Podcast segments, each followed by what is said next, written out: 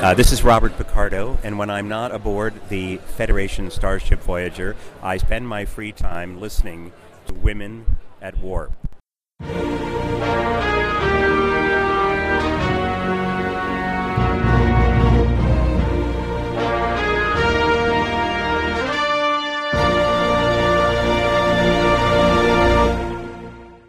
Hi, and welcome to Women at Warp, a Roddenberry Star Trek podcast. Join us as our crew of four women Star Trek fans boldly go on our biweekly mission to explore our favorite franchise. My name is Jarrah, and thanks for tuning in.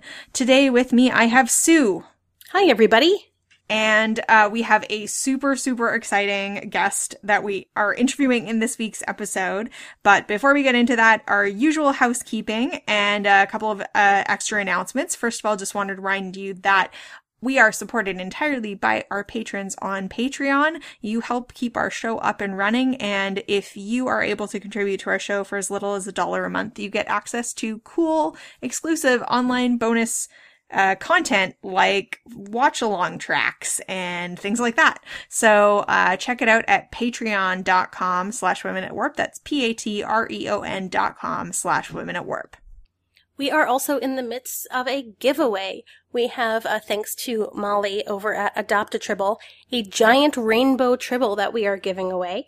And to enter this giveaway, all you have to do is send us an email at crew at womenatwarp.com and tell us what you would name this tribble. Now, at Adopt a Tribble, Molly has a tradition of naming her tribbles after activists, so keep that in mind. And uh, every email we get will be put into a randomizer and we will choose a winner for this giveaway. So again, shoot us an email to crew at womenatwarp.com with the intended name for your activist rainbow tribble. And uh, deadline for entry is October 13th at midnight Eastern Time. Can I just say that I took a look at Molly's uh, Adopt a Tribble Etsy store, and I basically want everything in it. Uh, this is in in no way uh, paid promotion. I just was like, I love her uh, queer positive Star Trek pins and stickers, and uh, I'm super uh, thrilled that she gave us this rainbow tribble to give away. Yeah, her Etsy store is Tribble Orphanarium. If anybody wants to check that out. Cool. We will share it in our show notes. Yeah. So today we are interviewing the captain. And uh, by that we mean Kate Mulgrew, um, who of course played Captain Janeway. Uh, you know, when we started our show, like three years ago now, um, we talked a little bit about Captain Janeway in our very first episode, and then our tenth episode was all about Captain Janeway. Um, she is someone that has meant a lot to us and uh, Kate Mulgrew uh, over you know the past several years we uh, we've talked about uh, her book her first book Born with Teeth on our book club. Uh, she had a second book that came out this year uh, called How to Forget which we talk about in the interview. And we were super thrilled to co-present a signing of this book at Star Trek Las Vegas. Um, and really just wowed by all of the work that, uh, she is doing, um, in, on other TV shows, in theater. Um, and it was just such an honor to get to talk to her.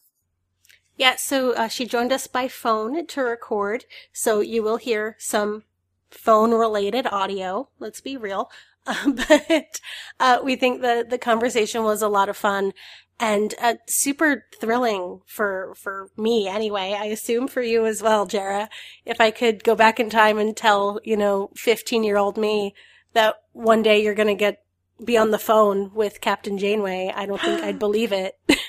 I know. I used to have a poster of Captain Janeway. Have I told the story on the podcast before? Tell it again. Used- Okay, well, I I had a poster by my bed, and I would ask it for advice. It was like my "What would Captain Janeway do?" Um, as a kid, and I yeah, I would have lost it if I knew that this was going to happen. so um, it was very very exciting and uh, awesome to talk to her, and really can't uh, thank her enough for the time. So um, as I mentioned in the interview, we talk a little bit about her latest book, How to Forget, um, and we uh, don't talk, give a lot of background in the interview. So just a, a brief bit of background. Um, Sue and I have uh, both read it. Um, it is a, a daughter's memoir about um, the illness and uh, eventual deaths of both of her parents um, in very different ways. Um, her father died very suddenly um, of uh, cancer, and her uh, mother very slowly of uh, Alzheimer's disease. And um, it is a really, really powerful book, and uh, especially you know the the half about her mother was really gut wrenching uh, for me, um, and uh, but also really kind of cathartic and and uh, just a really valuable experience that I still feel like I'm learning from. Yeah, I I mean obviously agree with you there. When what are my words? It's interesting to come to an age where your your parents start to have illnesses and you begin to become caretakers for them in in a sort of way and uh, that that stage of my life i feel like is is beginning somewhat uh, so it is even though it's it's her story I, I think it's felt by a lot of people on a, a deeply personal level. And we certainly saw that uh, in Vegas at the book signing. A lot of people in line uh, to to get their their book signed, talking to us about their own experiences with uh, loss of a parent or or illness of a parent, and it's just it's it's deeply personal and yet somehow universal. Yeah, absolutely. I, you know, and some people, including myself, you know, hearing about the topic, um, wonder, you know, am I almost ready to take on reading this book? Um, you know, will it be too hard? And, um, I mean, I just have to say from my own experience, um, my father passed away, um, I guess about a year and a half ago. And, um, even though it was a very different uh, story, I still found that there was this sort of human commonality of the way that we handle the loss of a loved one that was very healing and kind of just reassuring that that this is something that we share as as humans and um, to read about it just really put so eloquently by Kate Mulgrew. Of course, we do talk about Star Trek as well. So Absolutely. And uh, we get to break some exciting news that um, about a new uh, project that she's working on. So uh, listen through to the end, and you will hear about that. And uh, we are both very, very excited about it. So without further ado, I enjoy our interview with the captain herself, uh, Kate Mulgrew. So, um, Sue and I uh, have a couple questions about uh, your most recent book. Um, a question about Star Trek, question about Mr. Mercedes, maybe. Um, so um, we'll just get right into it then. Um, I, I wanted to ask, uh, we had the pleasure of reading your first book, Born with Teeth, for our Women at Warp book club. And recently, uh, we've also read your, your second book, How to Forget. Um, and I was wondering, what was it that first drew you to memoir writing in particular? Well, uh, it seemed the most uh, organic uh, way to go. I wanted to write a book so as to attempt the literary process. I was uh, quite uh, old when I started it. I was in my late 50s. And um, memoir came naturally to me and uh, so did How to Forget the second book. It was a sort of uh, not a natural byproduct of the first, but uh, uh, it sort of it evoked a necessity in me, and so the second book um, was written, I think, as uh, as a result of having written the first, and the next one will be fiction. Oh, that's pretty exciting. Yes, I am excited about it. Um, in your book, one of the things that really impressed me uh, was how you make every scene come alive by describing details like the lighting, the set of someone's jaw, the temperature, things like that. I'm wondering, how do you capture that level of specificity when you're recounting memories? Well, I think that uh, that's the way I recall. Mm-hmm. I photograph things. I'm the same way as an actress. Uh, I'm the same way when I'm learning a text. I can sort of photograph things. There's a vividness to them. Um, and it sort of runs through my entire family. Everybody in my family is a genius at specificity. Uh, so the set jaw with a cigarette, with a drink, with the sun slanting a certain way comes naturally to the recollection of the memory itself. It's the stage, and I'm used to that. Amazing. Um, Sue, do you want to ask a question next? Yeah, so in Born with Teeth, you talk a lot about the importance of your work in acting for facing life's challenges.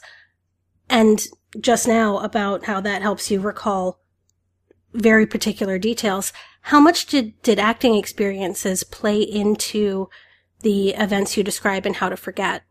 You mean in remembering them? Is that what you're saying? Asking?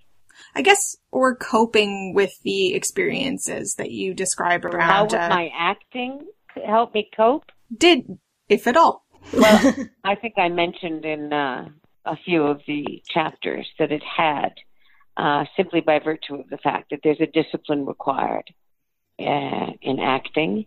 There's also an anticipation required, and there's also a schedule required. And those three things really helped me uh, assist in my parents' respective illnesses and deaths, particularly my father's, which was far more urgent than my mother's. Um, there's a kind of uh, very strict discipline to acting that I was able to bring to um, to the effort of all that sadness. It also helps you hold the grief in abeyance for a very long time. Mm-hmm. Actors are very, very adept at keeping those feelings uh, at arm's length until such time as they need them um, in the characterization of the role. Hmm. I was really struck um, by your description of receiving a phone call right before stepping on stage in Tea at Five and and how you needed to to step into the role of being Katharine Hepburn for those next two and a half hours before returning to to the realities you were facing. Does that I, I it it feels to me like that would cause a I don't know feeling of guilt if it were me to to put that aside for two and a half hours or more. Did that feeling ever come upon you, or was it a release? All my life. Hmm. Part of the deal. What do you think Star Trek Voyager was all about? Oh, I can I imagine. Two boys at home. I had two little children at home. I was a single parent, and then I was off every day for 16 hours. Hmm. Uh, devastatingly hard, but manageable if you can compartmentalize, which hmm. all actors, all good ones, must learn to do. I feel like one of the incredible things about your book is that um, it brings up a lot of feelings while you're reading it, but then even just recalling it, thinking about these other dynamics of, of emotions in our lives and uh, the relationships we have with our parents um, and our family members. And uh, I feel like I'm still really learning from it. So thank you for that. Um, oh, thank you very much. I'm wondering what advice you would have for our listeners who might be considering writing about their own lives. Be careful. I would caution uh, great self reflection, and I would caution dis- discretion, uh, and also a, a kind of uh, hyper awareness of what it is that you're about to excavate and reveal and be aware that there will be repercussions of whatever nature. They will visit you because you cannot unearth all of those memories and all of those emotions, and you cannot unearth those memories without going through those emotions, without paying some kind of price. Um, I suppose more adept writers, more prolific writers, understand this, understand the process better than I have. But I have found that um, tricky business, uh, which is part of the reason I'm going to try fiction next.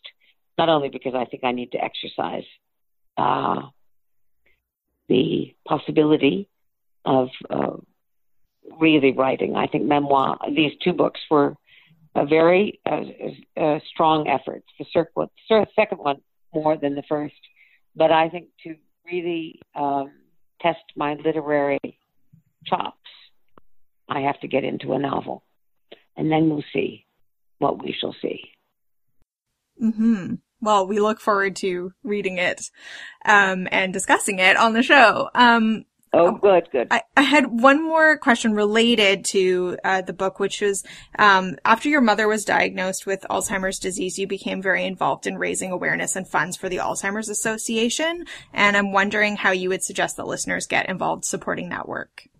Well, it's, you know, it's all about money. Um, I'm sorry to be so sort of cynical about it, but after all these years, I've learned that every uh, city has its own chapter um, you can certainly go and involve yourself in your uh, local chapter.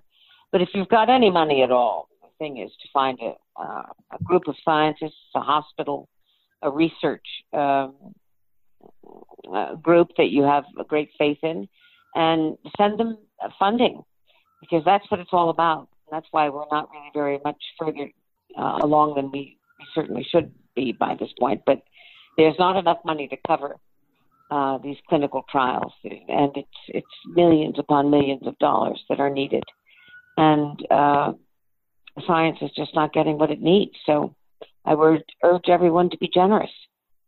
Absolutely. So, if we can switch gears a tiny bit and talk a little bit about Star Trek, uh, Voyager, as you're well aware, will be turning 25 next year. Uh, how do you feel about having played Star Trek's first woman captain to lead a series, and have your feelings about that changed over the last 25 years? No, and they won't change. I feel, I feel great about it. Uh, it was a singular honor. It really was. It was a real adventure. I think I, I was given a, quite a gift when I got this role, which, as you know, I got after Geneviève Bujold accepted it and then um, quit. Uh, and I'm thankful to her for that as well, for her foresight and her courage. Uh, but I, uh, I understood while I was doing it uh, that it was going to change my life forever. Little did I know at that time, though, that it could, it would change other lives as well, particularly women in science, and that has been the single most gratifying uh, aspect of the job aside from creating a character whom I grew to really love, um, which is maybe three, four, five times in a lifetime for an actress. But to be able to um, to be able to permeate the greater world, to affect it, to influence it, uh, is a wonderful feeling. Um, and I have uh, I've been nothing less than grateful for it. Just a wonderful wonderful thing. Do you recall what your first impressions were of Captain Janeway when you were first auditioning or reading the lines? And how you saw her change over the years in the series? My first impression of her was that I uh, I was going to own her. Mm. I I was I was her. I had a great a high sense of confidence about it. Um, I didn't know anything about Star Trek. I had never watched any science fiction or read it, uh, aside from you know George Orwell. Uh, uh, and I, it was not my genre at all. And yet I immediately liked her. I immediately understood her, and there was a an instant creative simpatico. And I went into the audition room uh, without a nerve, I'd say. And uh, thoroughly enjoyed myself in front of about 40 people in suits and uh, and learned about two or three days later that I'd gotten the role. Is there anything that you see or saw in the character when you were playing her that you think that fans might not have picked up on? Aside from my terror? we definitely did not pick no. up. You, you yeah, well, initially, initially there was great, great, uh, great nerves. It was just overwhelming. I mean, the, my audition pieces were, were not technobabble. They wanted to see a kind of, you know, I don't know, what kind of strengths and weaknesses, what kind of nuance I'd bring to Janeway. It's when I hit the bridge, when I got the part and hit the bridge at, you know, six o'clock on a Monday morning, and I had three pages of absolute crazy techno babble. I thought, oh my God, how am I ever going to do this? And that was uh, the single hardest thing I think I've ever undertaken as an actress. Not just the techno babble per se, but my um, my work ethic as an actress, which demands that I understand and uh, absolutely uh, control the, the material so that I can be free with it. Uh, and in order to, it took me uh, months to to understand that I had to endow all of that scientific jargon with uh, authenticity, and that was hard work. But after about six, maybe eight months, um, it began to happen naturally. And after that, uh, the sky was the limit, as they say. I knew what I was doing. It was all mine, and it became quite happy. It's wonderful. Um, with the with the ubiquity of streaming services now, we are seeing a lot of new fans coming to Star Trek. So when people are watching Voyager for the first time, what do you hope they take away from the show, and what do you hope they take away from Janeway's journey specifically? Well, of course, I want them to take away the humanity I hope I brought to the franchise in playing the first female captain. Uh, Janeway was an ardent and very accomplished scientist when I got us lost in the Delta Quadrant. the moment I recognized the seriousness and the gravity of what I'd done, what had come to pass, uh, I understood that I had to um, somehow get this complement of 165 back to Earth, and that in so doing, I was going to have to um, do everything I could to reconcile certain warring factions with other factions. I was going to have to transcend certain things. I was going to have to teach uh, uh, the, the Prime Directive all over again. And I think that there was a, a depth to Voyager. And right next to it, an, a, a, a quality of great intrepid courage. Janeway loved uh, adventure. She was really fearless. And I would say that my hands on crew of nine are equally fearless. And I, I would like to think that we've left people with, um, you know, what am I trying to say? An excited and stimulated imagination, uh, a love of science, uh, and a confidence that women are capable of anything. That's lovely. I definitely take some of that away from it myself. Um, so, uh, you know, coming into today, Star Trek fans know Captain Janeway as a hero, usually promoting the ideals of the Federation. Uh, but in Orange is the New Black, Red was somewhat of an anti-hero, and in Mr. Mercedes, Alma is much more the other side of things. Um, does your approach change as you play these different roles? What What is that like to I play not the Starfleet captain. well, I think it says something about where I feel I needed to go. Uh, I think that after seven years of playing Kathryn Janeway, I needed to exercise uh, the other muscles that had lain dormant, the muscles that are perhaps not as brave, not as self examined, not as wise, not as good, perhaps, but equally interesting. Uh, and I, you know, Janeway was a gift, as I said to you, and a life altering one. But that doesn't change the fact that I'm an actress and I've been an actress since I was a very young girl, long before I knew Captain Janeway was going to come into my life. So it's imperative that I return to uh, the thing that I love, which is acting itself and uh, walking the plank and uh, jumping into uncharted waters with other characters. And at this stage of the game, I'm in my 60s now, uh, 50s when I got Red. It's not uncommon that I would be drawn to a character like Galina Reznikov. Um, fascinating, uh, fascinating character, wonderful character to play. And the same goes for Alma Lane, although uh, a very different uh, kind of creature. I've never played a psychopath before, and I've never dreamt that I would have such joy in in so doing, but I did. Alma Lane was an absolute. I felt like I was 22 years old. I can't explain it to you. It was free. I just felt free, and completely unshackled. She's outrageous. I have not seen it, uh, uh, but I, I know that what I did was pretty outrageous. So I can only ask for everybody's mercy. But having said that, I would assure you that I'd do it all over again in a heartbeat, and was only sorry that she died. Um, as for Red Reznikov, that was quite a different journey, a very, very examined uh, and excellent journey, beautifully penned by Jenji Kohan about what what would probably happen to a woman uh, like Red uh, in today's prison system. And I think that it was captured captured beautifully, and I only hope that I rose to the occasion. Awesome. Well, we know you don't have a lot of time tonight, so just is there anything else that that we didn't touch on that you'd like to to discuss or any other current or upcoming projects to to make our listeners aware of? Well i think i'm about to start a play um, about about the life of marie curie. It's called the half life of marie curie. I think i'm going into rehearsal in a couple of weeks. It's a two-handed just two characters.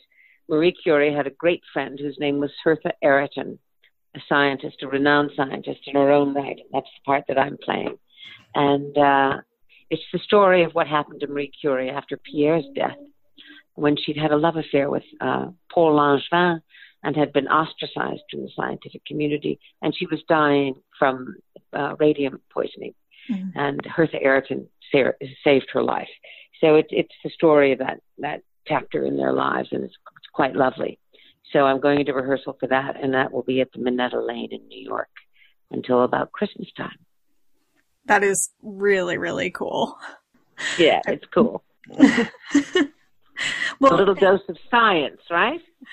yes. Um, and another, you know, um, really inspiring uh, woman in science. Uh, so, um, and you know, yeah, that's why I was, I was, um, captivated by it. Uh, I didn't know who Hertha, Hertha Ayrton was. She was also a great suffragette, a leader in the movement. Uh, and we're talking, of course, about you know uh, just after the turn of the century. So it was um, uh, it's it's it's not only edifying, but it's it's it's poignant. It's it's exacting. It tell it shows us a Marie Curie that we've not seen before, and it introduces us to a new person, Hertha Ayrton, whom everyone should know and it's the story of a great, great friendship. I'm so excited to see that this fall. Good. I'm glad. I hope you do. Amazing. Well, thank you so much for making the time to chat with us tonight. Um, it's been an absolute pleasure having you on the show. Um, and, uh, you've, you've been and continue to be an inspiration to, uh, the two of us and our other co-hosts who couldn't make it tonight. Um, thank you so much. Well, thank you both very much, and thanks for everything you did to help me in uh, Las Vegas with my books. I'm very grateful to you for that. You're very welcome. Anytime. bye bye. All right. Well, um, thank you again uh, to Kate Mulgrew for being with us on the show. It was a really great experience, um, and we're delighted we got to share it with you. Um, Sue, where can people find you elsewhere on the internet? You can find me on Twitter at Spaltor. That's S P A L T O R. And I'm Jarrah, and you can find me on Twitter at J A R R A H Penguin or at TrekkieFeminist.com. And if you are looking to get in touch with the show, which we highly encourage, you can find us at womenatwarp.com. We're also on Facebook, Twitter, and Instagram at Women at Warp. And you can email us at crew at womenatwarp.com. And you can also leave a rating or review on Apple Podcasts or wherever you get your podcasts, which helps people find our show.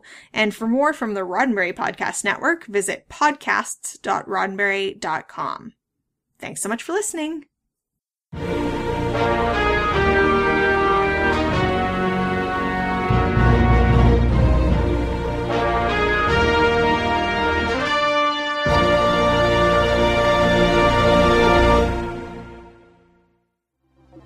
The Roddenberry Podcast Network.